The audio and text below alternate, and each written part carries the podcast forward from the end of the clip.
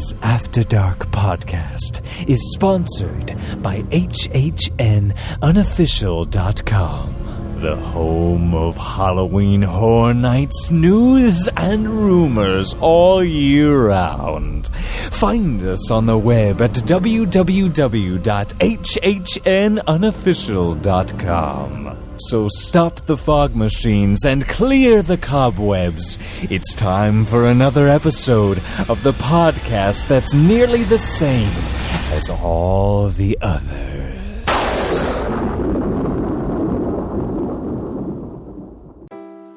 Wendy Presser at Magical Journeys Travel is proud to be a sponsor of the After Dark Podcast Network.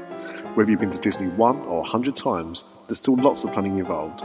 Let Wendy be the one at midnight when your window opens to get that Be Our Guest reservation or that coveted Anna and Elsa Fastpass for your own princess. Mention that you heard this ad on one of our podcasts and get $25 off your deposit with any trip package. Be sure to ask about her generous onboard credits for Disney Cruise Lines as well. Find her on Twitter at WP Magic Journeys or WPMagicJourneys.com.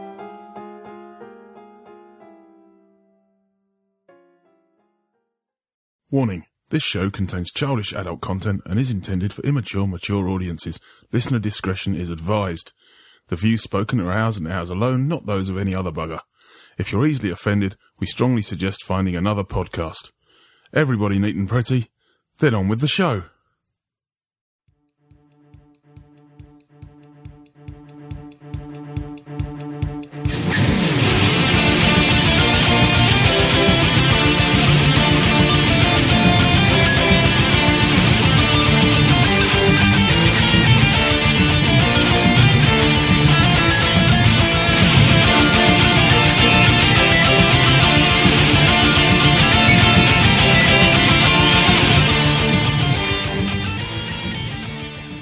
Welcome to another edition of Diz After Dark. I am Nick, and thank you very much again for joining us. Um, this week we are joined by uh, Miss Amanda. Hi. We are joined by the bombastic bad boy P Dubs, Hello. and we are That didn't joined. sound very bombastic. It didn't sound. uh, considering not, I, I went the extra mile there. I'm quite disappointed with that. and, and joining us uh, after uh, getting a plane back from Pandora is Mr. Paul Dolan. That was a bloody long flight in economy from Pandora. I think it's about seven light years. Was it Banshee Airways? Oh yeah, all the way. Hey, look at that, showing I've got some knowledge about, uh, about Avatar. Look Or- at me. Or or an Ikran Airways Oh, is that what it is? to get technical. Uh, Well, it's both. They say both. It's Oh, a Banshee or it's an Ikran. Yeah, because actually I saw um, I saw some on-ride footage the other day of the um, Right. of the flight, and, and yeah, they say that in the in the video, don't they? They called it both names. You're quite right. Yeah. Right, we've got a hell of a lot to talk about this week. So, with that in mind, we better start the show off as we do each and every week by saying what is everybody drinking and who wants to go first. I, I've already gone first. Sorry. you guess what I'm drinking. so, so what are you I'm off best. So, what are you going for, Mr. D? Uh, Kopparberg. I'm on the Kopparberg. Won my third one. What what flavour? Um, I've had mixed berries, mixed berries, mixed fruit, but now I'm on the strawberry and lime. Classic combination. Um, Very nice it is too. Going down nicely. Amanda, I'm guessing by your, your comment there that you might be drinking your usual and future show sponsor Bud Light, by any chance? Uh, no, Oh, I'm drinking regular Budweiser. the Bud Light has run out. Well, I just couldn't be bothered going to Tesco to buy any really, so I went to a different shop and they only had this. But have you seen that there's a Bud Light advert now on TV? I have not, but I just want to mention before anyone sues us, other supermarkets are of course available. Um, there's an advert, is there? Yeah, it's the same one that was on years ago for regular Budweiser, the one with the frogs. Oh, Louis. Ah, I've seen um, I've seen the online advert um, of the frogs, but I haven't seen it on TV. So that's interesting. So they're actually promoting it this time because the last time we got Bud Light over here for about I don't know eight or nine months, it just appeared. there was no advertising, no social media presence or anything. So, hmm, looks like they're actually giving it a good go this year. So that's uh, that's interesting. We'll see how that goes. And Paul Dubs, what are you drinking? Right, now that the training's in full gear, I am drinking a nice cold bottle of Lucozade. Oh God, I can't. I can't do this. Well, I don't mind orange Lucozade. I'll be honest, but um, yeah, regular Lucozade just just doesn't do it for me at all. Well, it's it's not the regular one. It's uh, I've got the Caribbean Punch thing. Ooh, ka-chow.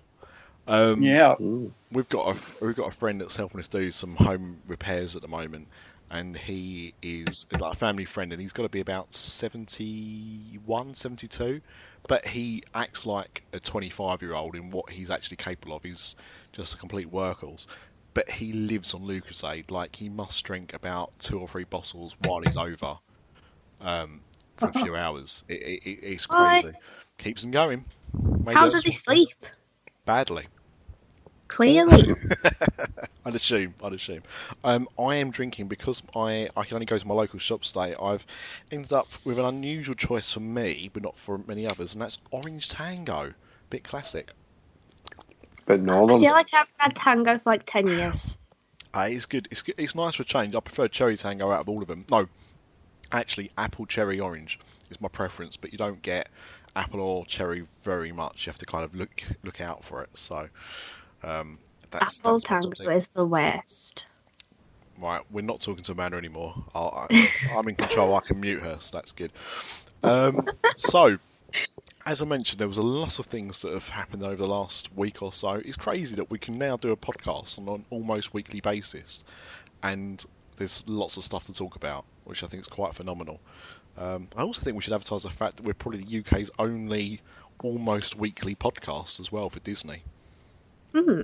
rather than Yeah. just bi-monthly rubbish that, that some of our competitors do on monthly.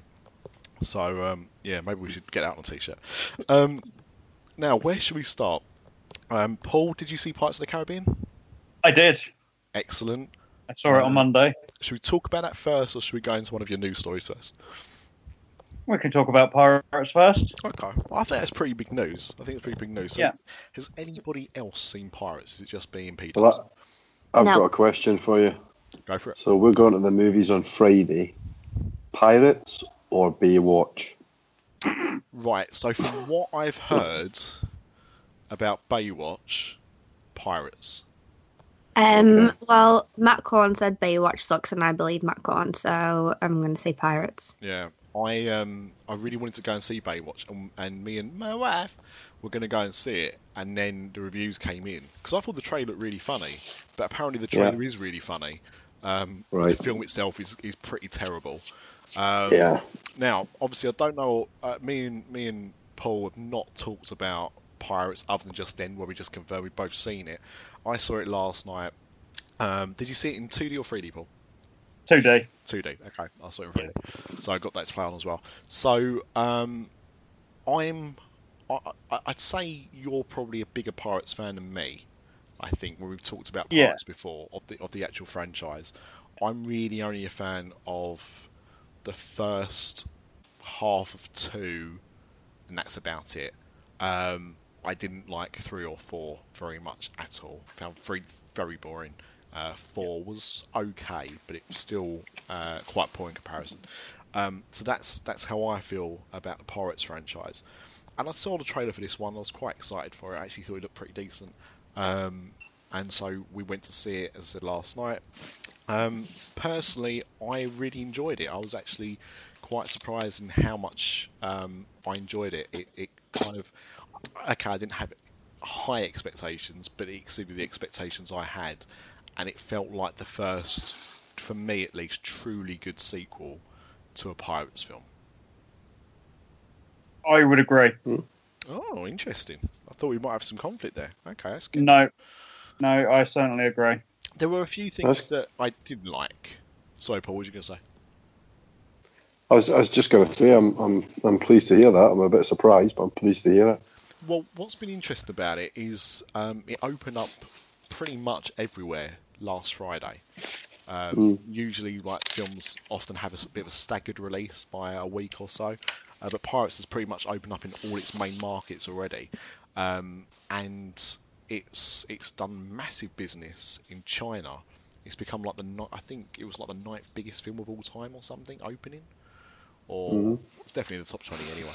Um, but in America, it's not done quite as well. I think it opened up over the four days to 76 million, which is the lowest since the first Pirates film. Um, but it's been better reviewed overall than I think the last couple. Um, so it'll be interesting to see how it goes. But it's already made 260 million worldwide, so it's made back its production budget but obviously has to make two times that for it to be seen as a success. Um, so I mean, it was, it was a very expensive film. Although I will say, you could kind of see where the money went Yeah, because a lot of practical sets, um, not just the, the the ships, but you know where they filmed and everything. You know, they, they'd spent Just a lot the, of money. the opening scene. Yeah, yeah. Um, well, I think anything, any of it kind of took place on the island actually. Yeah. Um, when you first kind of encounter Jack. Now, there, there were, although I've been quite positive, there are a few things I'm not, I wasn't quite uh, happy about with the film. Um, how did you feel about Jack Sparrow in this film? Uh, I think he was a little bit diluted. I didn't think he was quite as in your face as he has been in previous films. I've got to say, it, it feels like a bit of a film with two halves. At the beginning of the film, you get very drunken Jack Sparrow, and I found him. Huh? I, Echo, echo. I don't what's going on. Um, so I found I found him very boring at the beginning. Oh, sorry, not very boring, very annoying at the beginning. Um, I didn't like drunk Captain Jack. He was really aggravating me. But as the film went on, I, I kind of warmed to him a bit more. But it was interesting that he wasn't kind of the main focus. But I think in some ways that's the kind of way I'd like to see the Pirates franchise go, if it's Yeah, going to I- continue. where he's like a side It's the way the first film was. Hmm, First film, he wasn't always front and center. yeah. And I think that was the, the issue people had with the sequels was that he did become the main focus. it's a bit like The Simpsons, where Bart Simpson was the focus in the early seasons, and then it was, you know, once they realised how funny Homer was, uh, that was it. So, you know, it's, yeah, I, I think that's the way they need to go. Personally, I think if they're going to continue, that's what they need to do. Um, the one thing that annoyed me in the first half of the film as well is Paul McCartney. Now, I mean, it's not a secret, so this isn't, you know, I, I don't think we're going to go into spoiler territory for you, Mr. No. David, but Paul McCartney was advertised as being in the film, which is fine, but I felt his part in the film was completely bolted on. Like, I just didn't think it was necessary at all. and you knew full well who he was going to be playing just from the picture Yeah. that they released. Yeah. I just, I, I didn't think it was particularly funny. I thought the joke was quite funny, actually. But it just felt And it was playing a Beatles song. It's true. But it just felt What? so shoehorned in that it just wasn't funny. No, It it, was wasn't on the out. same standards. Of, yeah, it wasn't the same standards as Keith Richards.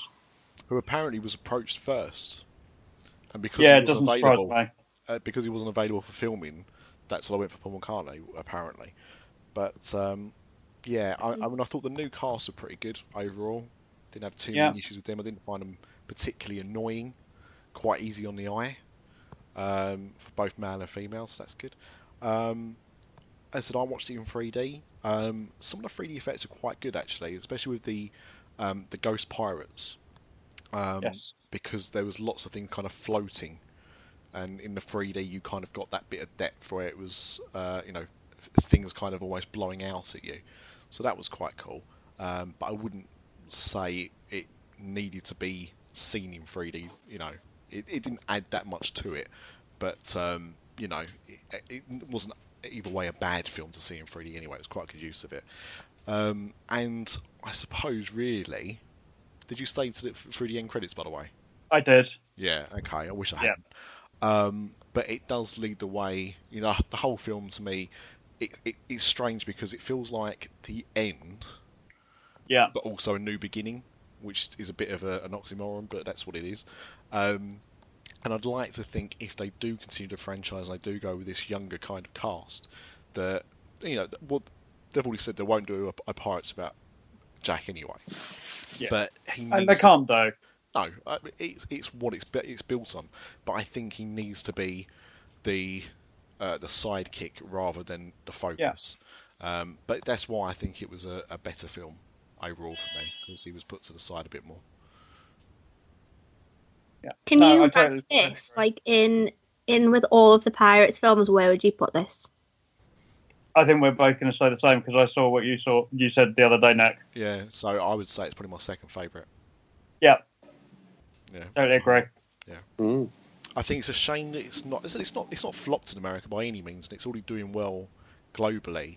Um, but I think it's a shame that it may not do as well as it should do, and that's because every pirate sequel has kind of been a little bit worse than the last one. So it's been a diminishing return.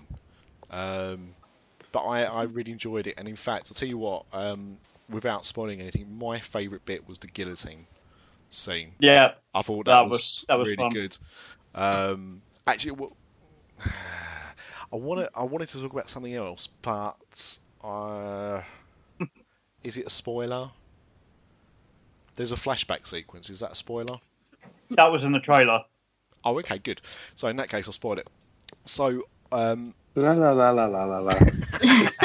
should, should you watch the trailer? Go ahead, do your worst. There's a flashback scene, uh, which is good because it goes into detail about how Captain Jack Sparrow came to be a captain, essentially, uh, and also how he got his name, um, which was very good. And it was another use of that new technology that they uh, have kind of perfected. I think I really do think they've, they've perfected it with this uh, de-aging process. So Yeah. see a younger Johnny Depp. Um, Yeah.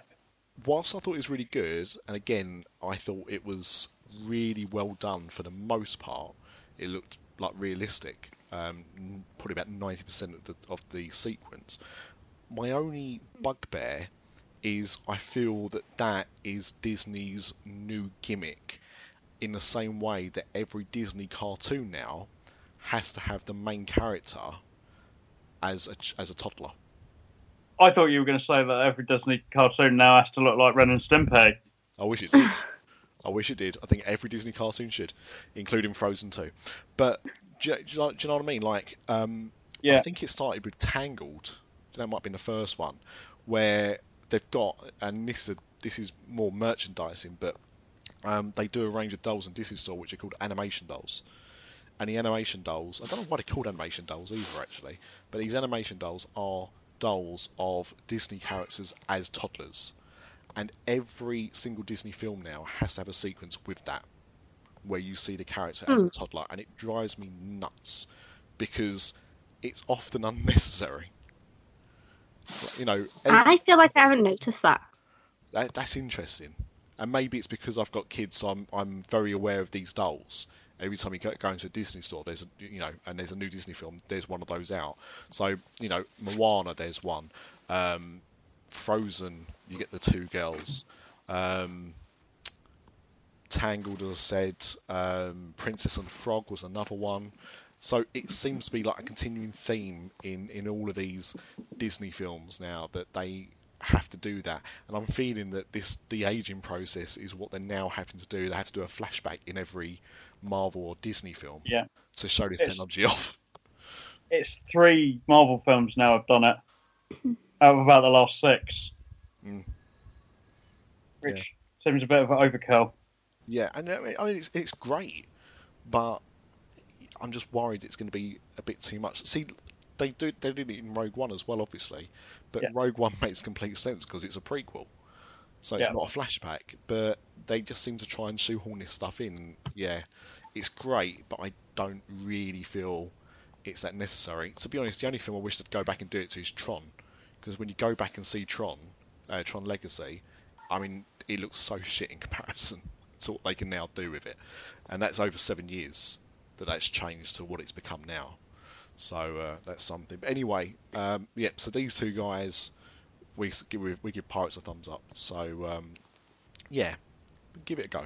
That's what we say. Good stuff. Now, Mr. D, you've been away. Yeah. You've had an excellent time. You've done us some, some lovely bits of audio that we put out as little bonus episodes. Um, Sure. So, although you've, you've gone into a bit of detail with some stuff, uh, Yeah. tell us about your time. Okay, happy to. Yeah. Um, so it was a little bit um, of a different trip for us. I think most people know that um, my youngest daughter is working there as a cast member in Epcot. So myself and my wife, Kerry, we, we visited Heather and she booked us the Coronado Springs. Um, and Heather actually stayed with us in Coronado Springs. Have any of you guys stayed there? That's the first time we'd stayed there. No, never done it.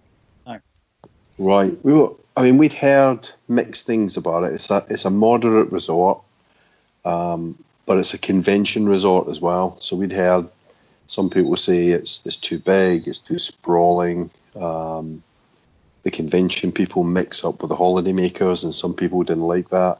But I gotta say, we we absolutely loved it. We thought it was a stunning resort. Uh, It's set around a massive lake, and you've got a, there's a centre which has got some pretty good facilities. There is a there is a big conference centre there, but um, I didn't think it took anything away from the from the holiday feel for us.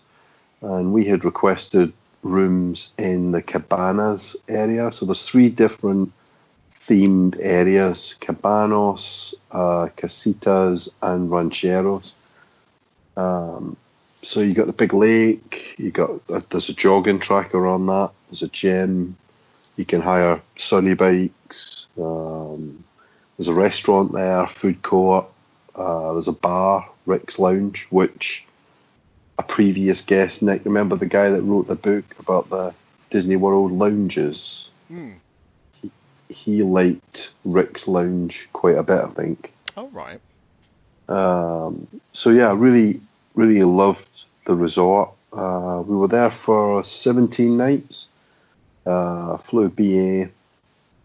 Uh, so would definitely recommend Coronado Springs. The only thing I would say is, as we were leaving, they, they were literally starting uh, a major construction project. So they're building a new wing near the convention centre and we were told that they're going to put a restaurant in the middle of the lake on an island, and they're going to have three bridges linking from from the shore to the restaurant. So could be quite spectacular. I just hope they don't mess it up because it is a it's a fantastic resort. So uh, if you're thinking about going to Coronado Springs, just be aware there is quite a lot of construction work that's just kicking off right now.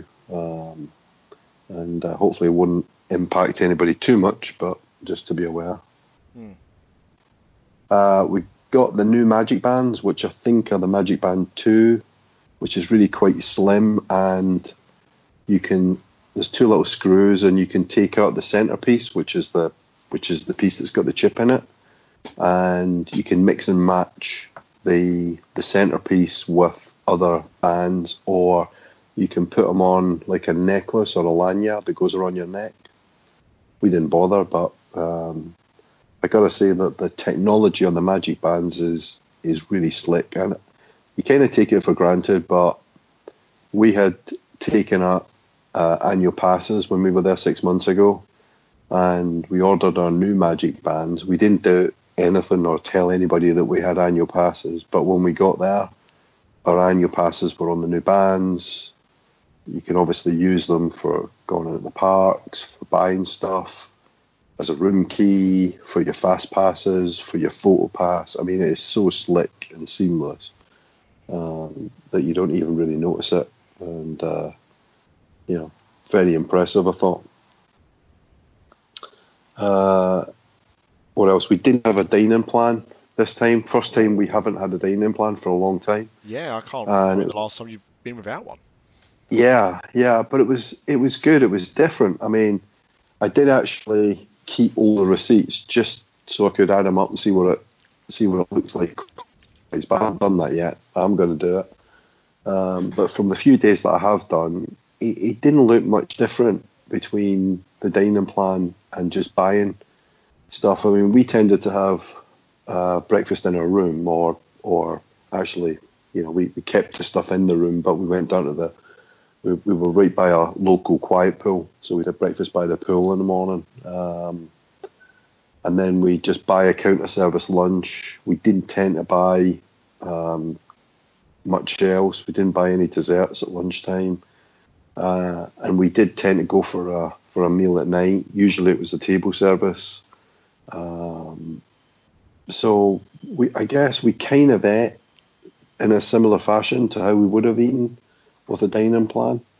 And one of the things that, that we found as an advantage was if we went for a table service meal um, and we didn't fancy the dessert, we'd just leave the, des- you know, we wouldn't buy a dessert. And then later on, we'd have something in the parks or at the boardwalk or Disney Springs or somewhere like that. So consequently, I think I overdosed on ice cream during the holiday. So and you're I going gotta say that to be getting some diabe- diabetic anytime soon. I, I think so. Yeah, I think I, I think I've been popping insulin Good way to go. injections since the holiday. Yeah, but uh, we tried uh, Ample Hills at the boardwalk, which is really good, and then also uh, the Coldstone Creamery at Universal City Walk. And I got to say, I'm a, I'm a big fan of that. And the novelty there is that they actually you choose your ice cream and then you choose your sauce or toppings, and they fold those into the ice cream. And I thought, nah, it's just a gimmick, but oh man, I got to say, it was was one of the best ice creams I've ever had. It's Coldstone Creamery. No. No, I've never done it. Yeah. Yeah, I love Cold Stone Creamery. Yeah. Yeah, it is it's good. awesome. I mean, I, like I said, I, I thought it was just like a bit of a novelty, but we really did enjoy it. Definitely want to go back. Uh, so what else? Um, when we were there, you had the Flo- Flower and Garden Festival at Epcot. Um, it's like a mini food and wine. So you've got you've got the little stalls around uh, World Showcase Lagoon. Some really nice food, particularly Canada. Fantastic scallops. Um, but not it doesn't have anything like the crowds. I mean, it, it isn't as big either, but still, there's a fair number of countries and booths,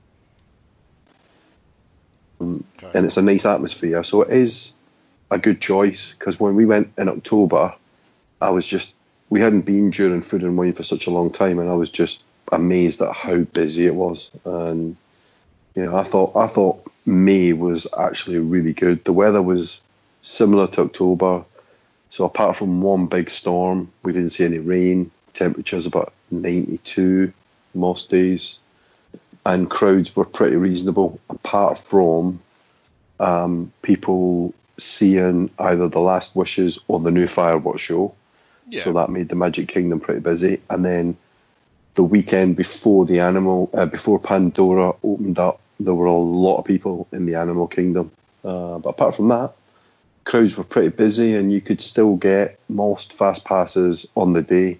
So apart from Mine Train and Soarin', uh, you could get pretty much you know any other fast track, uh, sorry, any other uh, fast pass on the day for Soarin', Space Mountain, Thunder Mountain, etc. So pretty good. Did you Um, try the lavender drink at um, Flower and Garden Festival? No. Oh, what? Is that what alcoholic? Talks. No, it, I think it's just like a lavender lemonade, but everybody takes pictures of it all the time. No, sorry, Amanda, didn't do that. You should have Well, pinged me a, a message. I'd have tried it, but I mean, there there is a lot. We you get like a little um a little passport, a little book, and it's got all the different drinks and foods from the different stalls, and you you'd need to go some to try them all in in two and a half weeks. You know, there's quite a few. Uh, let's see, what else do we do? So new stuff. I mean, uh, Big Thunder Mountain obviously isn't new, but it was down the last time we went, so we managed to ride that quite a few times. Um, let's see, uh, Animal Kingdom. We saw the Rivers of Light show for the first time. Thought it was thought it was good. Thought it was clever. Um, didn't think it. It didn't sort of grip us, you know. I mean, it didn't have the impact of Wishes or Fantasmic or um, Illuminations, but it was it was good. And with that plus the Tree of Light show plus Pandora, you know, you've now got a park that is, you know, a day and a nighttime park. Uh, I just think they could probably the ante a little bit on the Rivers of Light show, but it is very clever and well done. Uh, we, we obviously talked about the fireworks show. We, I did actually get to see it a second time before we left, and I got to say, it, it. I thought it was good the first time we saw it. I thought it was even better second time. So I, I do think they've done a cracking job of it, and um, it's a really clever use of fireworks plus lighting plus music plus the uh, projection mapping. Um, we saw Star Wars fireworks for the first time, which completely blew me away. I thought it was fantastic. I'd like to see. Uh, I've and then not obviously seen it yet. I've not seen it yet. Mhm. But I would like to see how it compares with the Paris show.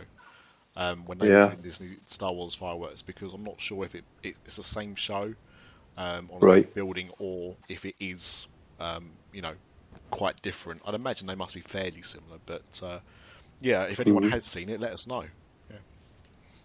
Yeah, I mean, I, I just really impressed by it. I thought it was, I thought it was very clever, well done, fantastic music. You know, we got a prime position right between the two big towers in front of the Chinese theatre, and you know, when the music starts up, it it's kind of, you know, it's big, it's loud, um, and you know, all of the family, including Kerry, Kerry's kind of, you know, five out of ten Star Wars fan. She's not, you know, she's not.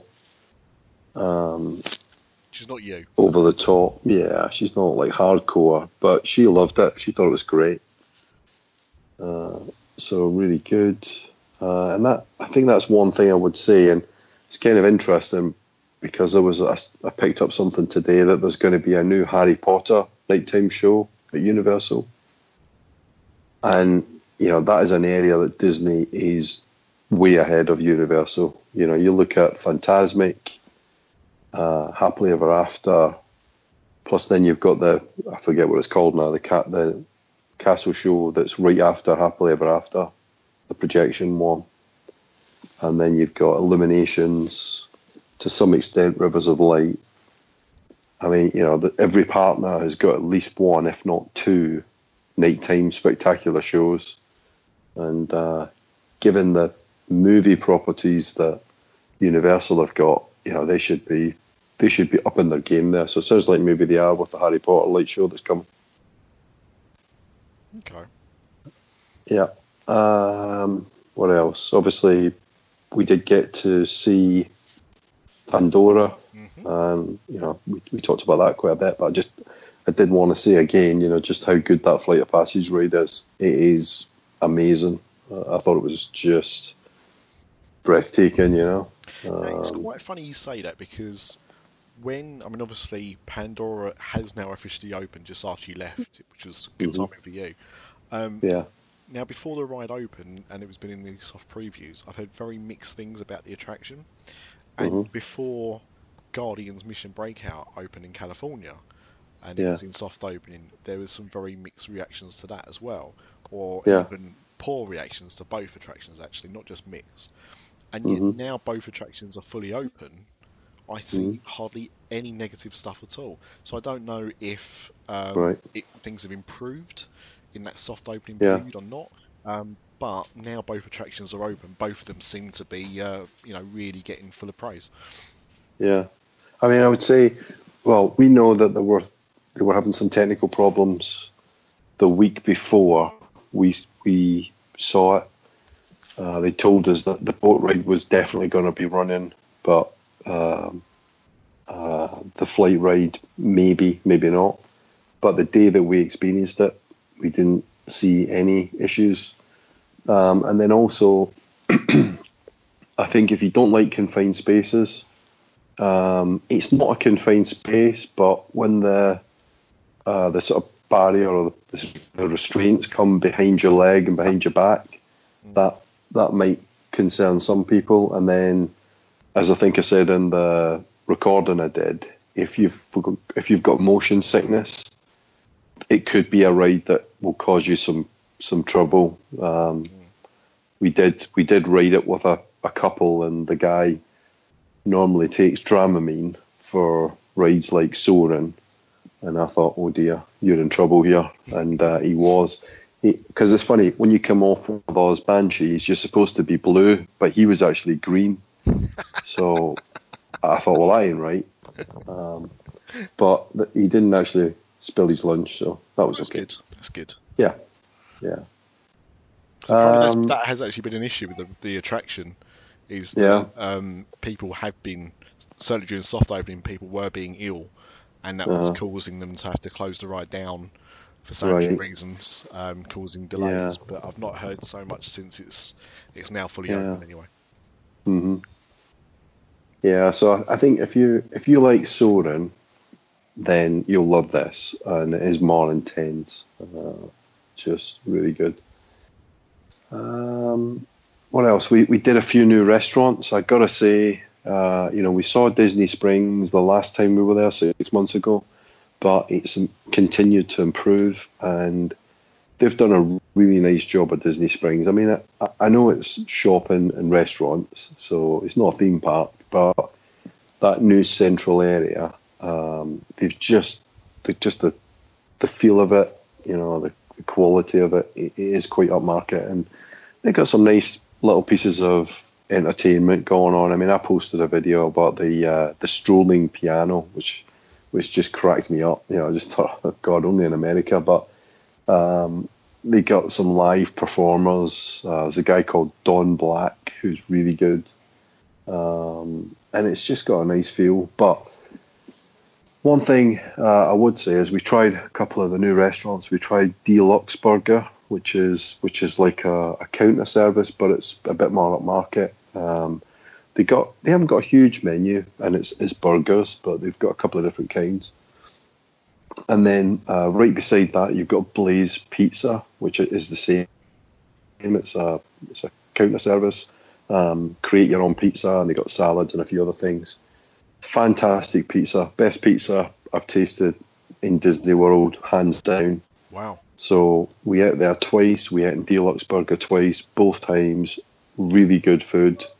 Um, nice uh, environment, nice setting. You can sit outside on tables by the water, and it's pretty cheap, really. I mean, a, a pizza with as many toppings as you want was nine ninety five, and the burgers were about 10 10 11 12 dollars and they've actually got a deal where if there's two of you um, you, you can get burgers and fries and drinks for for less money. Um, and then also in that area you've got chef Art Smith's and and we ate there and that was that was really good as well.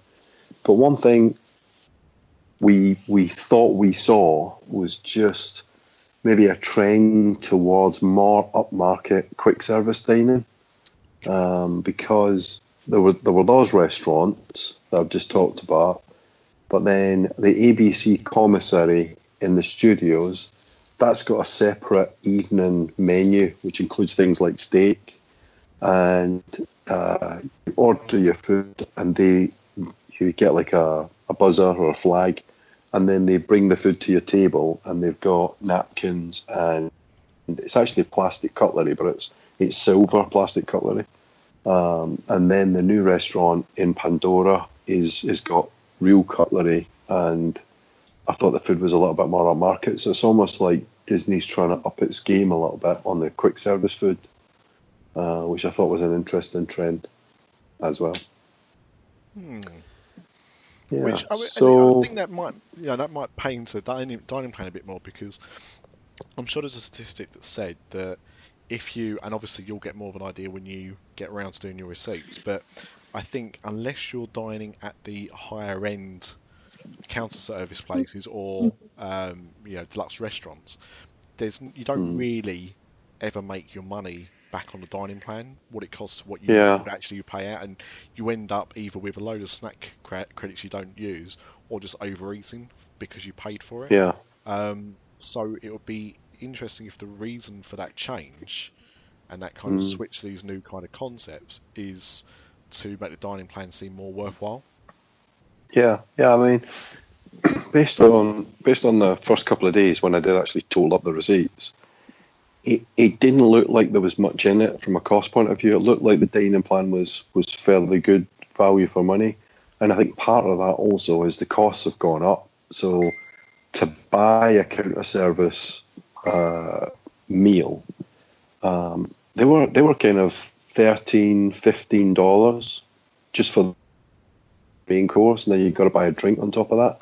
And you know, from the UK, I think the dining plan was forty-two pounds, which uh, I guess in today's money is what about forty-six, no, forty-eight dollars, something like that.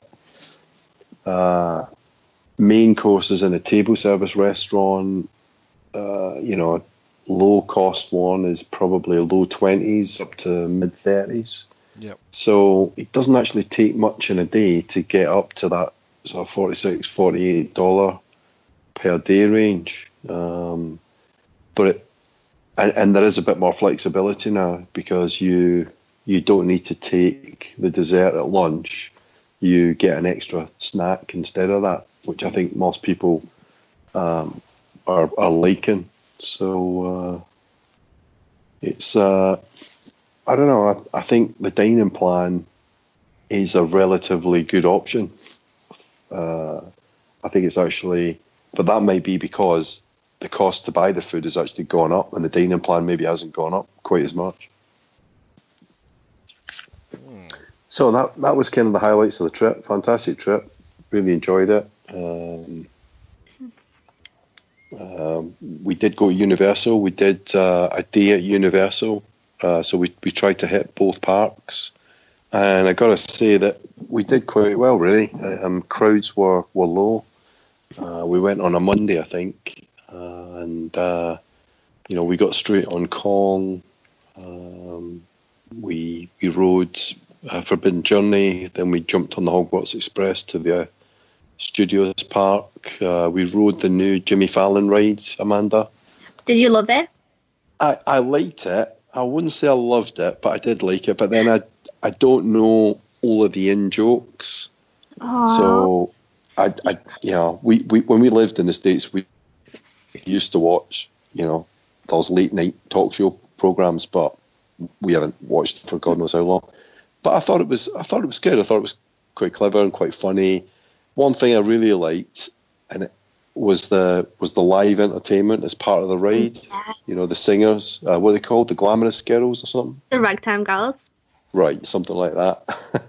Even though it's men, uh, but and and that was something I wanted to say. I don't know if you noticed this, but we certainly noticed a lot of more live entertainment in in the studios, uh, Universal Studios in particular. Uh-huh, Uh, Like it was something that I wanted to bring up on on the next episode of Universal After Mhm. Dark, but there was definitely a lot more presence of live entertainment. Like Yeah. definitely. Yeah, absolutely. I mean, it just it just jumped out as okay. That one was a little bit different because it was integrated into the Jimmy Fallon ride, but there was there were lots of characters walking around. In particular, uh, Beetlejuice was was hanging around the Halloween Horror Nights. It's uh, strange that you say show. that because usually I'm around Beetlejuice all the time, and I didn't see Be- Beetlejuice one time, and I was there all day, every day for nine days, and I didn't see Beetlejuice once. Yeah. No, he was there. He was there the whole time, but sometimes he was inside the show in the in the pre-show area, and he actually had a big. Uh, it was like a throne there, and and that was where you could get your photograph taken. Um, but then sometimes he was outside dancing, trying to get people to come in. But he was there the whole day, and we saw a couple of different live bands and lots of characters. And I'm sure I'm missing something, but but yeah, just just lots of live entertainment, which I think is fantastic, and I I definitely think Disney made a mistake when they when they cut costs and took some of that out of the parks, and I would hmm. love to see them put that back in again. Definitely. Yeah. So yeah, great. Can heartily recommend May as a time to go, and I can heartily recommend uh, Coronado Springs. I wish I could heartily recommend Advantage Car Hire, but no, definitely not. We had a we had an incident, quite a serious incident actually. Well, Um, I noticed some. Thankfully, other car Mhm. hire places are available. But what happened, Paul? Ho- Yeah, well, we we picked up this car. It'd only done six thousand miles. We had it for about a week. I mean, we we took a fairly long trip in it uh, a couple of days before we had the problem. We, we went down to Venice and Sarasota, and um, then we we noticed this warning light came on, and it was a fairly innocent looking light. And we pulled out the book, the handbook, and it just said it was something to do with the emission system. Um, but it, it didn't seem to be anything particularly serious. And then uh, I'd moved the car at one point, and my daughter had noticed some oil under it. And we happened to be uh, away from the resort. We were in the middle of Orlando at the time. And so I decided to pop the hood, or the, the, the bonnet, as we would say in England, and just check the oil level in case in case there had been some kind of leak. And when I popped the hood, uh, the the oil filler cap was off and was at the front of the car. So whoever had filled up or serviced the car had left the oil filler cap off, and the all of the oil that had been in the engine was all over the engine compartment. It was absolutely drenched in oil. And when I checked the dipstick, there was nothing in the engine, nothing left, and no no warning light, you know, no oil pressure warning light had come on. So I phoned up Advantage, and they said, "Oh yeah, that's fine. We'll send somebody up with some oil and we'll get you going again." I said, "There is no way I'm driving this car anywhere. Um, you need to get a tow truck here, and I want another car." And they said, "Okay, fine." Eventually, they agreed, and I made them promise that they would send the replacement car and then they would arrange the tow truck later to come and get the car because we had lunch reservations, we had fast passes. My daughter was working that night, and it was about ninety-five degrees, and we were in the blazing in the blazing sun. Anyway, three hours later, the replacement car arrives on the back of the tow truck, and the airport's twenty-five minutes away from from where we were and boy was I mad. So I got on my soapbox, Nick, and uh, and give him a bit of abuse for that. so if anybody from Advantage is listening, um, you owe me big time, and, and to be honest, you suck. There you go. That's the spirit. Yeah. So no, not impressed. Funny thing is, when we when we took the car back, the, the second car, when we took that back to the airport, as we pulled in, a woman pulled in behind us, and she said, "I've just picked this car up. I took it out on the freeway, and it was vibrating and shaking, and I'm bringing it back." So, not a great, not, not a great advertisement there No, not at all. for uh, for a company uh, that has a name that suggests the they're ahead of everybody else. Put it that way. Well, you don't go for someone, you know, you, you wouldn't buy something from a, a company called Crapper, would you? No, Unless that's it was a true. toilet. But, you know, That's true. yeah. May- maybe we were just unlucky. I don't know. yeah But, but uh, still not, I wasn't- not good. I wasn't impressed. I won't be using them again. Back to dollar. I'm, af- I'm afraid. Yeah, if only, if only that was their price. If only that was their price. Yeah, yeah. Amanda, Yes. There was um, at least one story. Was it just one story that you wanted to talk about, or was it there were a couple of things you wanted to talk about? I can't remember now. Um, there's two things that I want to talk about, and there's another thing that Paul wants to talk about too. Um, but Disney pulled a sneaky surprise on Friday, Mm. and they, I know it was super sneaky. They launched a new projection show at Hollywood Studios that is just before Star Wars Galactic Spectacular. um, and it's Oh. called Disney Movie Magic. See, I thought it replaced it. So it's like No, an extra show. Yeah, so it's on. I think it's about thirty minutes before that they show it, and the show's on for about 10, 15 minutes ish.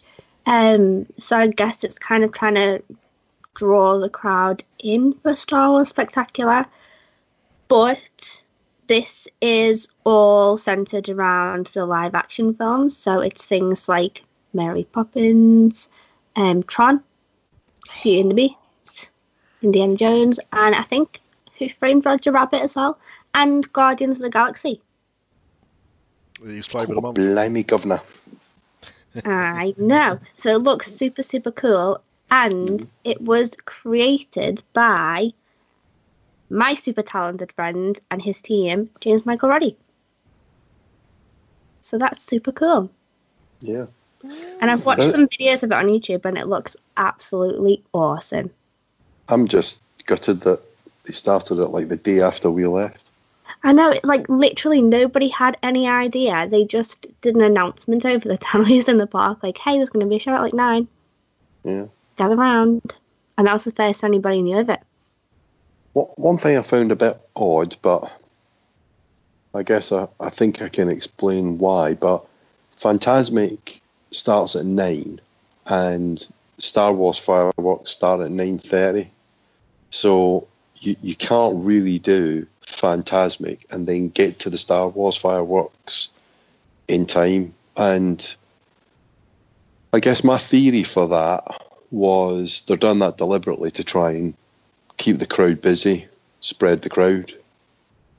Because Fantasmic was full, um, but I did think that it is a little bit unfair because if you're if you're only there for say a couple of days, and you visit the studios and you've only got one evening at the studios, you've either got to choose between Fantasmic or the Star Wars fireworks, or you've got to do something that I've never seen done before, which is five or ten minutes before the end of Fantasmic, there's a load of people leaving the show. And I'm sure they're leaving to get to the Star Wars fireworks. Wow. So maybe it's a, I don't know, uh, you know, they're, they're trying to manage the crowds. Obviously, that park is in, you know, a bit of a strange condition right now. But that did, uh, you know, if I was only there for a couple of nights and I, had to choose between Fantasmic and Star Wars, that would be tough because they're both fantastic shows. And now that they've added this other show, it's kind of interesting because now you can't do that really. You're going to choose between the movie show and Star Wars or Fantasmic. So this could help, I guess. Do you feel like it's this is them trying to get people to come back for multiple nights? Could be because you can you obviously even it's now even more obvious that you can't do them both. So you have to come back to the studios, and it is kind of tough because I mean it, it's, it was good for us because we're staying on site. So you know our touring strategy is is is a bit different. You know we we'll quite happily go to a park for a couple of hours in the evening, not a problem. So we'll go back to the studios if we haven't done everything. But if you've got, you know, kind of four day tickets and you're trying to get make the most of that, or if you're staying off site and you're trying to, you know, really pound the parks, it, it is quite tough because you have to go back to the studios twice to see both of those shows. But actually, the studios is a bit light on on rides to go with the shows. So, you know, you've got you got Toy Story Midway Mania, you got you got Tower of Terror, and you got Rock and Roller Coaster are your three big ones. I know you've got others like Muppets and things like that, but but do you really have enough rides to justify two full days in a park if you have got that kind of ticket, you know, a non-park hopper ticket? So I don't know. It's um, there's uh, y- there's probably a, a segment of the Disney population that might be feeling a little bit a little bit gypped there. Maybe, but I mean, usually I tend to not like Hollywood Studios is one of my favorite parks anyway, but I don't stay there into the night because I feel like I've seen Fantasmic so many times, nothing's mm. changed about it, so I, I feel like I don't need to watch it anymore. So I never stay into the night um, at Hollywood Studios. This would make me stay. So I feel like it could draw in that crowd that, that Mm. like has seen Fantasmic too many times. Yeah. I've been But, I mean, quite I guess- harsh. Sorry, Paul. I was going to say I've been quite harsh on the, the Star Wars projections, certainly, not so much the fireworks. I wasn't a particular fan of the way they'd done the projections for the for the Star Wars thing, but it seems like they figured out those kinks. With this Mm. one, I, I sat and watched it at lunchtime, and rather than having the action going on on the two wings of the the Chinese theatre, they've just got like some background colouring, and all the action is in that middle bit now. Whereas with the Star Wars, I felt you were losing a lot of it because of what was in front of that, in front of the theatre, the, the Mm. pine, palm trees and the two signs right smack bang on either side. Um, and I, I, I was quite harsh about it. I'm, I'm not going to beat around the bush, but this time they seem to have, to have figured it out. And, and for me, and alongside the other thing we're going to talk about in a minute, this is exactly what Hollywood Studios is you're meant to feel like you were in those movies or behind the scenes on those movies. And these these two new new things seem to have got that exactly right for me. Yeah, that's a really good point. I'm I'm really pleased about that. That they're that they do seem to be, even though they may not be sticking purely with the original, you know, 1920s Hollywood theme, they are sticking with a movies theme, which is which I think is great. Exactly, and it is a really cool looking show. Usually, I'm not really big on projection shows, but I sat and watched this on Saturday on YouTube, obviously not in real life. And you can tell that they've put so much work into it. It looks perfect. It's so stunning to see it on the Chinese theatre. Everything works really well together. All the clips work really well together. The music's fantastic. I love it. I can't wait to see it. Yeah. Yep. Are we going to talk Guardians of the Galaxy or not? Oh, right, okay. Because I've got, I just wanted to see something at some point. So Well, hang on, hang on. Before we get on to Guardians of the Galaxy talk, that Mhm. reminds us that our um, one of our other shows on the After Dark podcast network is of course Strike, who have got a Guardians of the Galaxy 2 special. We have, yep, uh, released this evening. In fact, um, it it's a little bit different to what we normally do. We've all recorded separately. Oh, um, because we weren't all available at the same time. Craig on his shift work, obviously, why he's not here tonight. Uh, Josh is doing his exams at the moment, so he's not even included in this episode. He didn't get around to even seeing the film. No Um, excuse. It's bloody Guardians of the Galaxy. yeah, Wait and to fail your exams and do them again. yeah, and myself, I was away at the weekend, so it's all been recorded separately and, and put in together as as one episode. So, You so I've not actually listened to it yet. you? No, we haven't been crossing any streams. Thank God for that. So I've not actually listened to it yet. I recorded my bit this evening and just added the other two together, and I haven't had a chance to listen listen to the other two reviews. So I'll be listening to that tomorrow as well. And once you've listened to that, you can listen to this.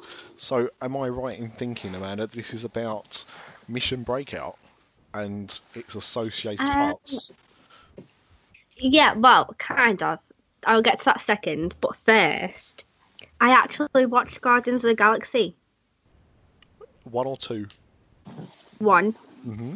I'm going to go and see 2 at the cinema this week Mm-hmm. because I really loved it. Mm-hmm. I didn't think I was going to be really into it, but honestly, I absolutely loved it.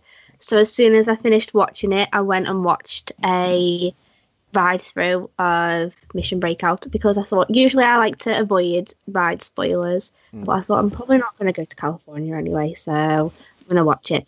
And I knew that I was like really down on what they were doing, but it looks really cool.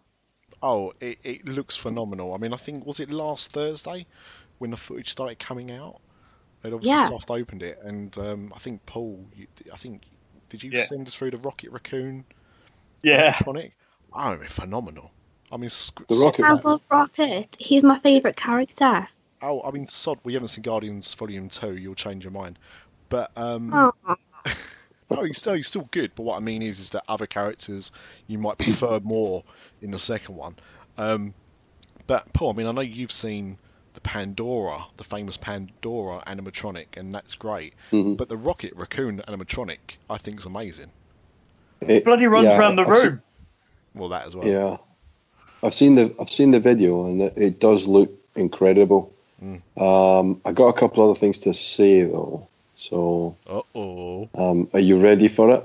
bring it. okay. Well, I got a couple of things to say. So the first thing is the Rocket Raccoon animatronic does look amazing. I, I don't know how it compares in real life to the Avatar one. I don't think it matters. They're both they're both amazing. So great, big tick there.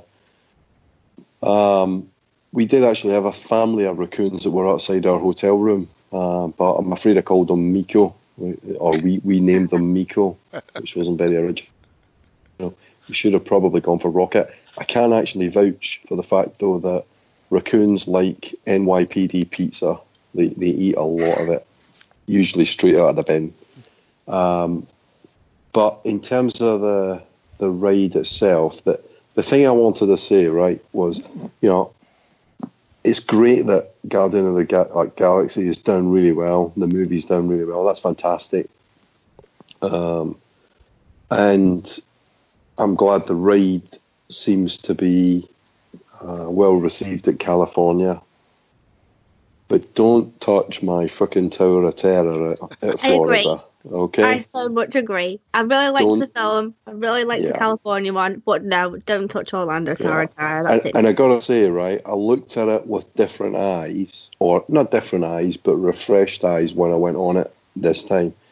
And I gotta say, it is a work of art, right? It is the best themed ride in Disney World, bar none. And and and and scratch that, it's the best themed ride anywhere. It's absolutely amazing, and it doesn't matter that you that Tower um, that Twilight Zone isn't on TV now because when we were there, that ride was packed. There was lots of kids on it. They were screaming their heads off on the ride. You don't need to know what the Twilight Tower is about. You get it. You know, it's a spooky thing. Hmm. You're in a ride. You drop. It, it's dark. It's fantastic. So don't touch it. Exactly. I feel There's like it of other- works. Even Yeah. if you had no idea what Twilight Zone was, Mhm. you can kind of you can get the idea of it from from just Yeah. the way that the ride's laid out. You don't need Yeah. to have ever seen the TV show. But, but the thing is, Fantastic. the thing is, I don't think either of you have been on the other version of the Tower of Terror. Yeah, I have. Yeah, I've been in. Well, I've been on the California one, and I've been on the Paris one, but it doesn't, where the carriage doesn't come out. Yeah. So, so I'm fine changing Paris. Yep. And, and changing California, I mean, so although For people that haven't been, you lose the Yeah. fifth, di- what they call the fifth dimension scene in the Twilight Zone ride, which I think is one of the things that I like the Paris version, but when mm-hmm. you've done the original version with that extra scene, it Yeah. just adds so much more to the ride, I think, and Mhm. makes it that bit more special. And without it, the California one and the Paris one lack it, and it, that's that's why that's why I mentioned it because, like you, I would have no problem with them going to Paris tomorrow, changing it. Uh, I'd- I'd prefer that the Guardians, but leaving Magic Kingdom Yeah. alone. I Not prefer that they didn't, Nick. If I'm being honest, because and here's and here's the thing. Although although the Paris one isn't quite as good as the Florida one, I, I admit that, but it is still a well themed ride and it's a spooky ride, and people like spooky stuff. They love Tower of Terror and they love um, the Haunted Mansion. And let's be honest, you know, there are areas in Walt Disney World that need an update. So put a put a bespoke, you know, Guardians of the Galaxy ride in in one of those areas. Put it in Epcot, you know, and theme But it properly. Because I gotta, I gotta say, the outside of the, the outside of the California one, kind of looks like a Minecraft penis to me. You know what I mean? It looks like it's it's a square thing covered in veins. And You know what though? When I was watching the film and you you saw the collector's building thing in Mhm. one of the scenes of the film, I was like, oh yeah, actually, I, I get what they're doing now. Yeah. Right. Yeah. Okay. It does. I think the big problem is is that everyone sees it as looking as taken away from the aesthetic of the park, which it Yeah. does. But let's be honest, in the next five years, that park is not going to look how it does now. It's the first No. stage of the change, and therefore, Yeah. at the moment, it looks completely out of place. I get that, but it won't Sure. in a few years' time. Um, Yeah. And I, I- But it's yeah, not right for the studios, or No. at least not that part of the studios I don't in think- Florida. I, as I think we said before, I would be happy with um, a Guardians makeover for Rock and Roller Coaster, and I would Mhm. be even more happy with a Guardians attraction replacing Ellen's Energy Adventure. And to Yeah. be honest, Yeah. I don't think it needs it. I think there's too much love for Mm-hmm. the Tower of Terror in uh, Hollywood Studios. I Yeah. really don't think it is going to go anywhere. Um, I think it is. Even if, because I mean, the other thing we talked about before is the Twilight Zone is a license. So even if in a few years' time they decide they don't want to pay the license fee anymore, they can still keep the ride without it being Twilight Zone. That's just Yeah. a backstory. The ride itself isn't, you know, they can adapt it if they need to. Um, Sure. And still keep it, you know, they- they'd have to change a few bits, but they can Mhm. still keep it pretty much as it is. But I would not be happy seeing that one change. As much as I love the new Guardians overlay that I've seen, Mhm. um, and I said I, I'd welcome it in Paris. And, and and also, I know you said about spooky stuff, but Phantom Manor is a lot scarier than Haunted Mansion. So we've already got scary Yeah. rides in Paris. Um, Mhm. but yeah, to you too. Um, Yeah. whoever whoever haunt their haunt. But um, that was but yeah, I, I would be happy with um, I'd be I'd be okay with it coming to Paris. I'd be happy with it coming to Paris, but yeah, stay out Yeah. of the Hollywood studios. That's that's. Uh, I, I I'd like to see them. I'd like to see them putting something in in Epcot. I mean, you've got Ellen's. You mentioned that, but even Mission Space, you know that that's never done the business that it was supposed to do. No. Um, no, but I and, think and and I can you know, just see futuristic. I can see just get rid of that at some point. Once it's done its amount of miles it needs to do to, you know, make their money back on it, if it hasn't already, Yeah. I think they should just scrap it. No one, no Yeah. one ever talks about Mission Space in a positive way. Like, No. oh, I need to do that again. When we went the second time, we just avoided it. Just Hmm. we just found it a bit boring, to be honest. Yeah, yeah, it's okay, but it's That's never okay. really. You know, I was going to say it's never really taken off, but of course it has. And yeah, Well, I'm glad you finally got around to seeing Guardians, of Amanda, because I mean, um, my wife was like you; she didn't want to go and sit at the cinema with me. And you know, as we discussed before, is obsessed with Guardians of the Galaxy. It's her favourite Marvel film, the only one she's watched numerous times. Um, so I'm glad that you've you've watched it and uh, Yeah. enjoyed it. I loved it, honestly. I put it on and I was like, I'm going to have to watch this because everyone's just going to be talking about the second one and I won't know what they're talking about. And I really thought that I wasn't going to like it. And, or I thought maybe I like it just because I've got a crush on Chris Pratt. But Who doesn't? I honestly, but I know exactly. But I loved everything about it. I was like, I can't believe it's taken me this long to watch this. So Mhm. I'm defo going to go to the cinema this week and I'm going to watch the second one. it's it's definitely worth it. And then, of course, you can download the episode I recorded with my friend a few weeks ago uh, and listen to us talk about it for an hour, uh, and then download Strike, and you get you know all these people talking about Guardians to you. It'd be wonderful. Um, exactly. I, I watched I watched Ant Man at the weekend again, Mhm.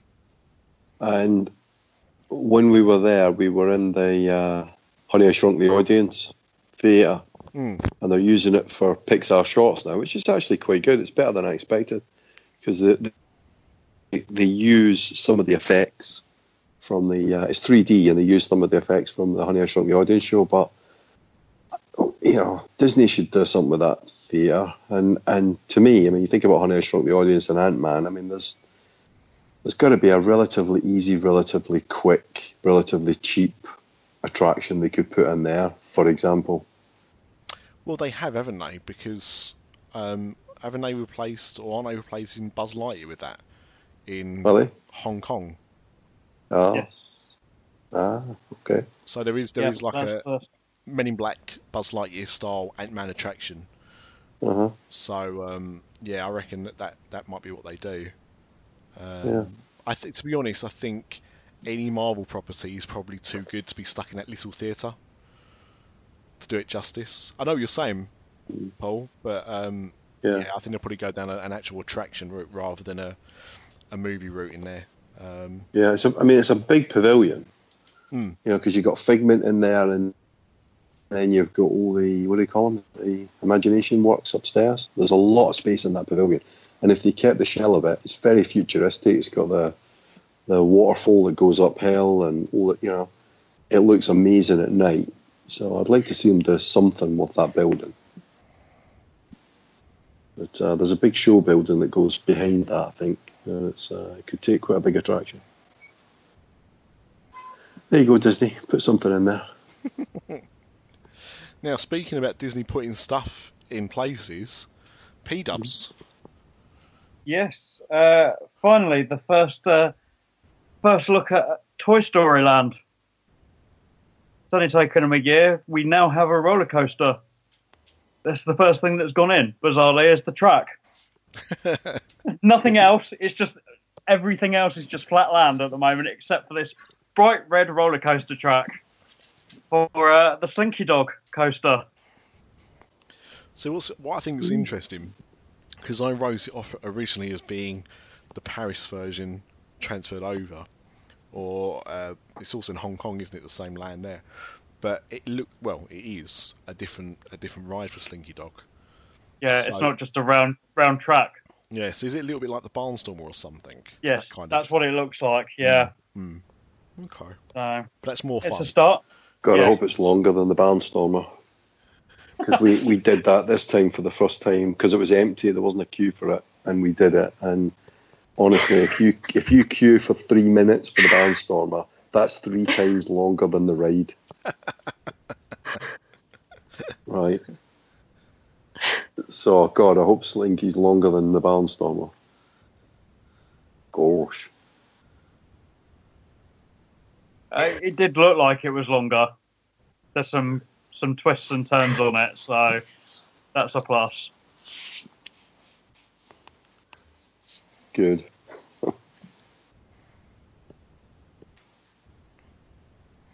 Oh, was that? I thought I thought there was going to be more to that. Yeah, I was that's literally it. there, there is a track put in. Yeah, that is literally it. There's nothing else in that land yet, but it is. It's due to open next summer, I believe. Hmm. Which would be. Talking about Toy Story, Hmm. there was something else that Disney slipped in, wasn't there? What's that? We talked. Well, yeah, we talked about the we talked about the movie show at the Chinese theatre, but they slipped in a Toy Story show in the Beauty and the Beast there as well last Is it a week. sing along show? no, I don't think it is a sing along no, show. it's they've got a live orchestra Yeah, playing the music from the Pixar films, and to And then- introduce each character, they have like a have the director of the, the film and and the conductor, the composer, talk about each bit of well each film, and then the characters come out and introduce it. Oh. looks quite good. As a little, you know, add-on thing. My friends saw the um, the live Frozen show they have in. Um, I think it's um, California Adventure. I'm sure that's where it's based. Yeah. Um, and uh, they Sing along one. Yeah, and they said it was terrible. So it was terrible. Um, and what was kind of weird about it as well, though not the reason why they hated it, obviously, because they're not that they're not UKIP supporters, is um, Anna was Chinese. Elsa was uh, was she African American?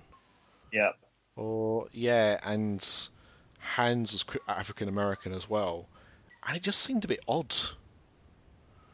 Mm. Well, given the story, yeah. that's what I mean. Like the thing is, like I think you know there was a little bit of uproar when they did the Harry Potter um, play, and they had Hermione played by a black woman, but it's you know it was never kind of distinguished what any of the characters were really in terms of of ethnicity. but in a on a production based on you know 17 1800s Norway, there probably Mm. wasn't that many uh, Chinese people or black people there at the time. Wouldn't have thought so. No. So it's uh, yeah, it's a bit odd, but yeah, I think it was just one of those. Just like they said, the singing wasn't particularly good either, and it just felt a little bit done on the cheap. She said it's almost like you, when you see those tribute shows advertised with like the Ice Princess instead of like Anna and Elsa. Um, it Yeah. kind of felt like that. It didn't feel uh, real. But That uh, that does sound a bit different from the Frozen sing along show at the Hollywood studios, because it was you know the characters looked like the characters in the film. So we, having resisted it for two or three trips, we finally decided, ah, let's go in and have a look at this uh, Frozen sing along show. And and I gotta say, it was it was quite fun. It, but it depends on the audience. So if the audience are really into it, there was a huge group of teenage kids that were just letting it rip, you know. Well, they were letting it go, in fact. but um, But, um, but uh, it, it was all right. It was okay. It's quite good. fair enough. Well, is that it? Have we come to the end? I believe so. Ah. This is the end. This is the end. Yeah, that, this is the last episode. This after dark. Um, well, no, hopefully not. But um, yeah, we've um, there was. I- I'm not going to talk about it because it, it might interfere. But um, there was a uh, how to describe it? A um, there was quite a uh, con- controversial post. That's probably doing it right about Disneyland Paris that went viral this week on a few uh, around the UK, and uh, we have reached out to the author of that article uh, to uh, to come on and discuss it, um, which is being considered. So we might have that on an upcoming show. So I don't want to talk too much about that. Um, at the end of this episode, I am going to uh, do a little rant about a Facebook group, um, which. Uh, yeah, which, uh, hopefully it's intrigued you because uh, it should be quite interesting. It's a bit of an expose that I'm working on. So, um, what? yeah, yeah, yeah. So, well, the thing is, I was going to do this now with everyone, but to be honest, Yeah, I I want to know the goss now. well, you'll hear the goss because the thing is, if I, it's gonna, it's probably going to bore people, like whilst recording, but it probably, uh, hopefully, it will be quite entertaining when I actually talk about it. So I'm going to record it after we finish talking tonight, and I'm going to insert it into the show. So uh, Oh, that's not reason to, exactly, if that's not reason to continue listening after uh, we say goodbye, then nothing will do. Um, Yeah. But yeah, basically, I'm trying to expose a scam. That's that's what's going on, so that should be quite interesting. But I'm um, so excited. It's like the little things you get at the end of the, the Marvel movies. You got to wait through the credits. that's right, that's right. Little sting. Oh for you. wait, speaking of that, right? I spent the entire time I was watching Guardians of the Galaxy, like, where the hell is Baby Groot? Where the hell is he? Honestly, the whole entire time I was like, have I missed it? Have I blinked? Like, where is he? And then at the very end in the credits, I'm like, yes, Baby Groot. Oh yeah, Oh, yeah. Baby Groot is causing me to echo. Baby Groot is uh, is one of the standouts of the second film, but uh, yeah, Groot, Star Lord, uh, Drax, Rocket. Um, they're more standouts to me, I think, than almost anyone else. So and you'll have a blast. Like I, you know, I, I don't think anyone's really slagged off Guardians 2. It's just I'm excited. I cried everything. at I cried at the beginning of Guardians and I cried at the end of Guardians. Are you are you going 2D or 3D? Um, well, right. I don't understand why every single film that comes out now is 3D. It's not. Well, I feel like it is. Yeah, not everything. I mean, like Fast and the Furious was still 2D in most countries. But I um, feel like it would have had a 3D in there somewhere. oh, it is in China. Like nearly every film that comes out in China is is in That's the way that I feel we're going. Like when you when you guys were talking about Pirates before, I had no idea that Pirates was even ever going to be in 3D. the last one was as well. I Pir- was Pirates just- 4 was in 3D. I'm going to go 2D. Okay. I mean, I did. I only saw it in IMAX 3D. In IMAX 3D, it was stunning. But um, again, I think there's a difference between seeing a film in IMAX and seeing a film in a regular cinema. Uh, and it does make a difference to 3D as well. So, uh, as much as I like 3D, I've got 3D TV and I've got a really good setup. I've got the lighting just right, everything looks good. Quite often, when I went to see Pirates Estate, it was horrible. It was one of the worst 3D experiences I'd seen for quite a while until about halfway through the film when I when I realised my glasses were a little bit dirty. Um, I hadn't cleaned them properly before I left the house, um, and that's why the film was as dark as it was. I wanted to blame the cinema, and it actually turned out to be my glasses. But um, but that does happen. So I think unless you know the cinema you're going to quite well and know what their 3D presentations are like, I, I would not always go to see a 3D film at the cinema, personally. But uh, yeah, but yeah, it was, it was good in 3D. But I mean, you, you'll enjoy it anyway. It doesn't matter how you see it. It's you know, it's a good film. I'm excited. Yeah. Cool. Well, on that bombshell, we'll leave it there. So we've already got something to listen, look forward to on the next show. And man, there's a few Guardians too. If you're not really sick of it.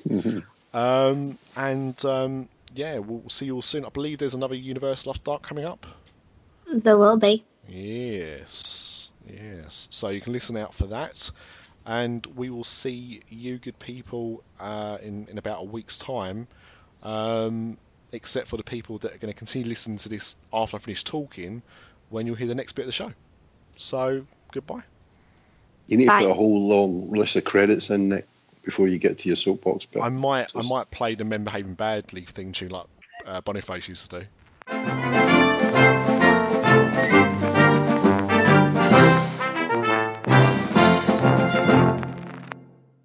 Dun dun dun. So, as I hinted uh, just a couple of seconds ago, there was something I wanted to talk about, and the reason why I'm doing this alone and without the other co-hosts is they don't really know what this is about, and I didn't feel it was right uh, to kind of get them involved in this, uh, and also listen to me discuss it when they've got no kind of basis. So uh, I figured that if I did this on my own, no one else is affected. Um, you know, the blame is kind of on me, uh, and that's fine. I can live with that. Um, so, um, what I wanted to talk about was there's lots of Disney Facebook groups. We have a Facebook group. Um, many podcasts do. There are lots of different po- uh, Facebook groups for Disney communities of different Disney parks and different Disney interests and films and whatever. And one of these ones that I was in uh, and had a huge membership, about 18,000 or so, was a group called Disney World Junkies. Now, I'm in quite a few Disney groups. I don't always, if I'm honest, pay too much attention to everything that's going on. Um, I just kind of pick up on things that pique my interest, so like news stories or rumors or things like that.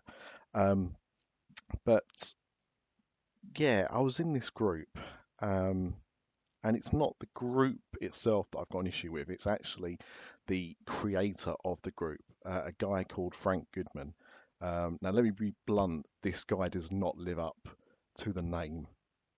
He's not a good man. Um, as I said, his group's got thousand members, but it's it's not all what it seems. Um, I discovered a few weeks ago uh, a Facebook group called Disney World Junkies for the banned.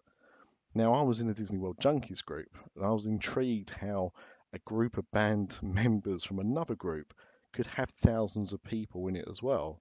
So, just out of morbid curiosity, uh, I joined. Um, so, going back to Disney World Junkies, Frank has created this illusion that Disney World Junkies is a massive community, um, and to kind of pledge your support, you should buy one of his T-shirts. And this is where things kind of get weird. You see, he wouldn't advertise how much the T-shirts were. You had to ask him for prices. He wouldn't send you an invoice. He would ask you to pay friends and family to his son's PayPal account. Now, for those that don't know and don't use PayPal, you can either pay for goods and services or friends and, and family. Uh, if you're paying for uh, friends and family, you pay all the, the PayPal fees, but also it's seen as a private t- transaction, almost like a bank transfer. Whilst you pay for goods and services, there's a contract between who you send the money to and the person receiving the money. And remember that part because that's going to come in important in a little bit.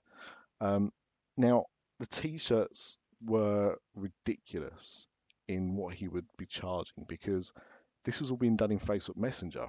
So there was no publicised prices. There is now. If you join the group now, he does have his prices up. Um, but before, it, it was almost like everyone was being charged different amounts.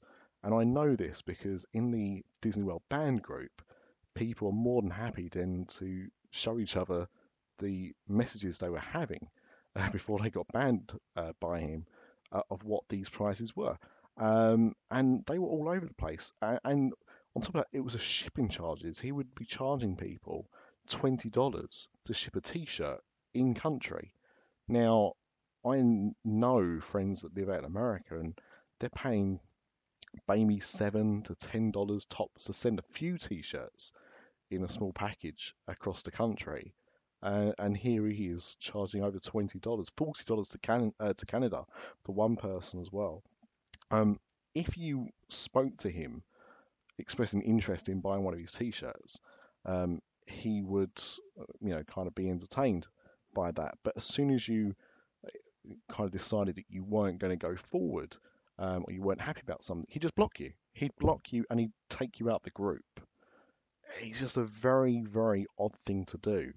Now, I've seen these conversations and there's no malice or anything, you know, untoward there.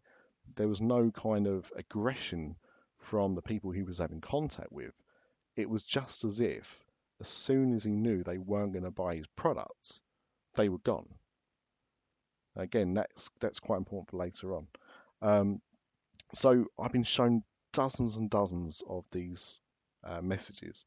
Um, he's now charging about $26 plus shipping and handling for a shirt. Now, these are just single color t shirts with a single color print on them you know, I know that it doesn't cost that much in America to print a T-shirt.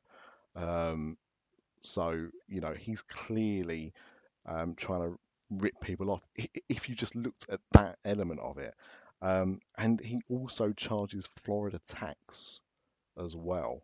Um, yet I don't think, and correct me if, if I'm wrong, but I don't think you can actually declare tax on a friends and family payment from PayPal. So I think that's just another thing that he's adding on top.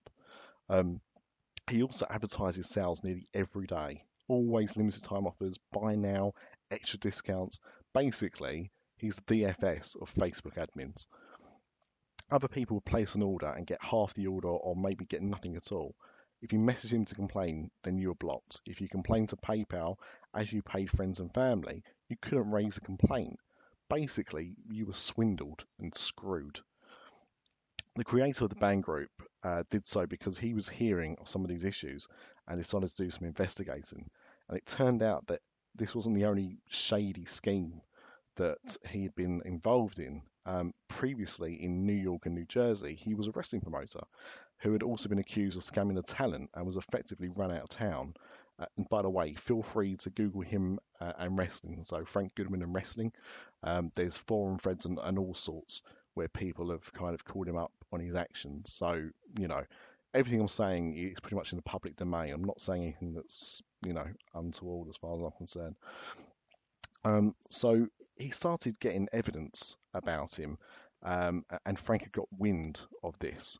So he started coming up with these stories of him stalking him, uh, sending people to his house, and he tried to get a restraining order out on him, even though in his claim to the, uh, I don't know how it's done in America, it's the police or the court or whatever, he'd admitted that they'd never met and never actually made any kind of contact. But he managed to get a hearing in court. The problem is that Frank didn't know where this guy lived, but could see where he worked.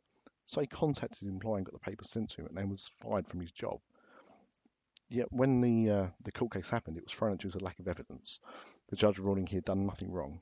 He'd managed to get a man fired from his job, and yet it's been shown to have done nothing wrong.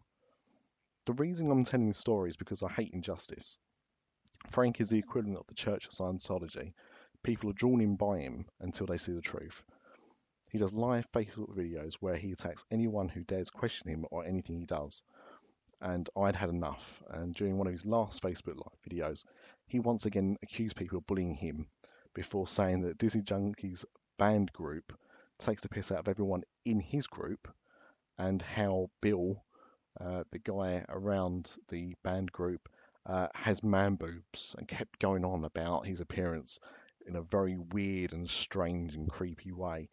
Um, and how pathetic he was, and how people should go after him and, and message him. Um, I just had enough. Um, it was just a lie too far for me because in the banned group, no one's actually taking a piss out of anybody in the uh, the Facebook uh, the Disney World Junkies group because they were once there and they were sucked into it. So they feel pity for people in that group, but there's no insulting going on at all. It's a group where people are trying to get together to make somebody aware of the scam that's going on. That's it. But of course, it's also trying to get Frank stopping from operating in his t-shirt deals. So that's why he's doing it. So I piped up, um, and I, all I said was that you know that's not true, and that you know people in that group do not attack members of the other group. Um, and then um, that was that was enough. Uh, Frank had seen my name, uh, had then turned on me and directed the video at, at me, stopped what he was trying to shill, and uh, got everyone to uh, you know put my name out there and asked members to contact me and, uh, attack me and send me messages, which they didn't, um, but all because I dared stood up against the might of Frank. So, you know, why have I done this? Uh, like I said, I don't like bullying and I don't want anyone else to be scammed. If just one person listening to this part of the podcast is awoken by me saying this, then it's all worth it. He's ruined one guy's life. He's ripped off hard-working people to only profit himself. People have reported him to Disney, people report him to PayPal, but it's obviously not enough and it needs more. So if you do believe in this, please look for the Disney World Junkies for the banned and blocked on Facebook, or, or ask me, and I'll add you to the group. Um, and hopefully something can be done because I'd like to think that we all like Disney and we all enjoy Disney. We might have different views of things, but I think we can all agree that nobody likes to be taken for a ride. Nobody likes to feel like they're being bullied.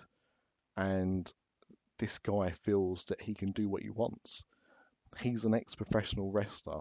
Uh, sorry, he's an ex-wrestler. He was semi-professional at best. He never made it big anywhere.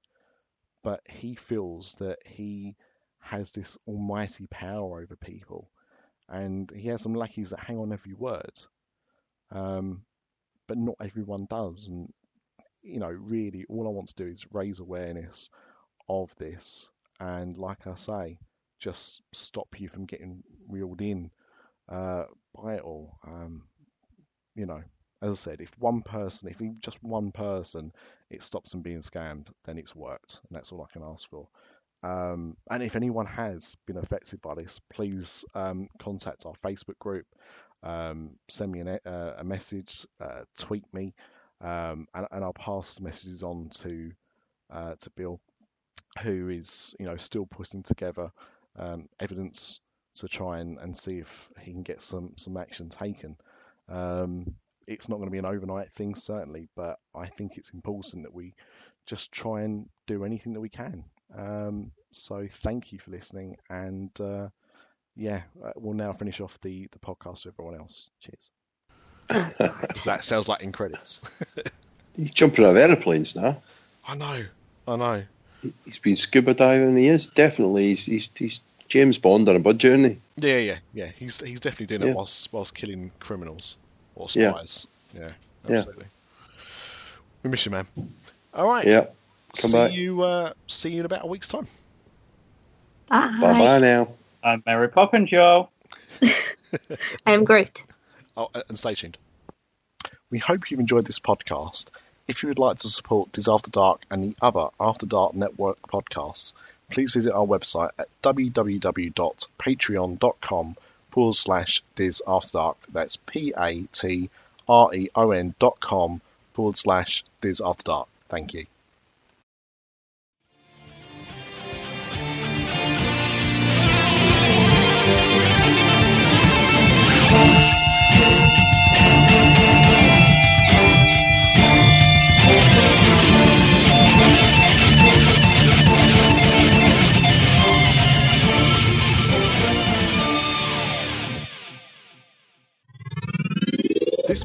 Podcast is part of the After Dark Podcast Network.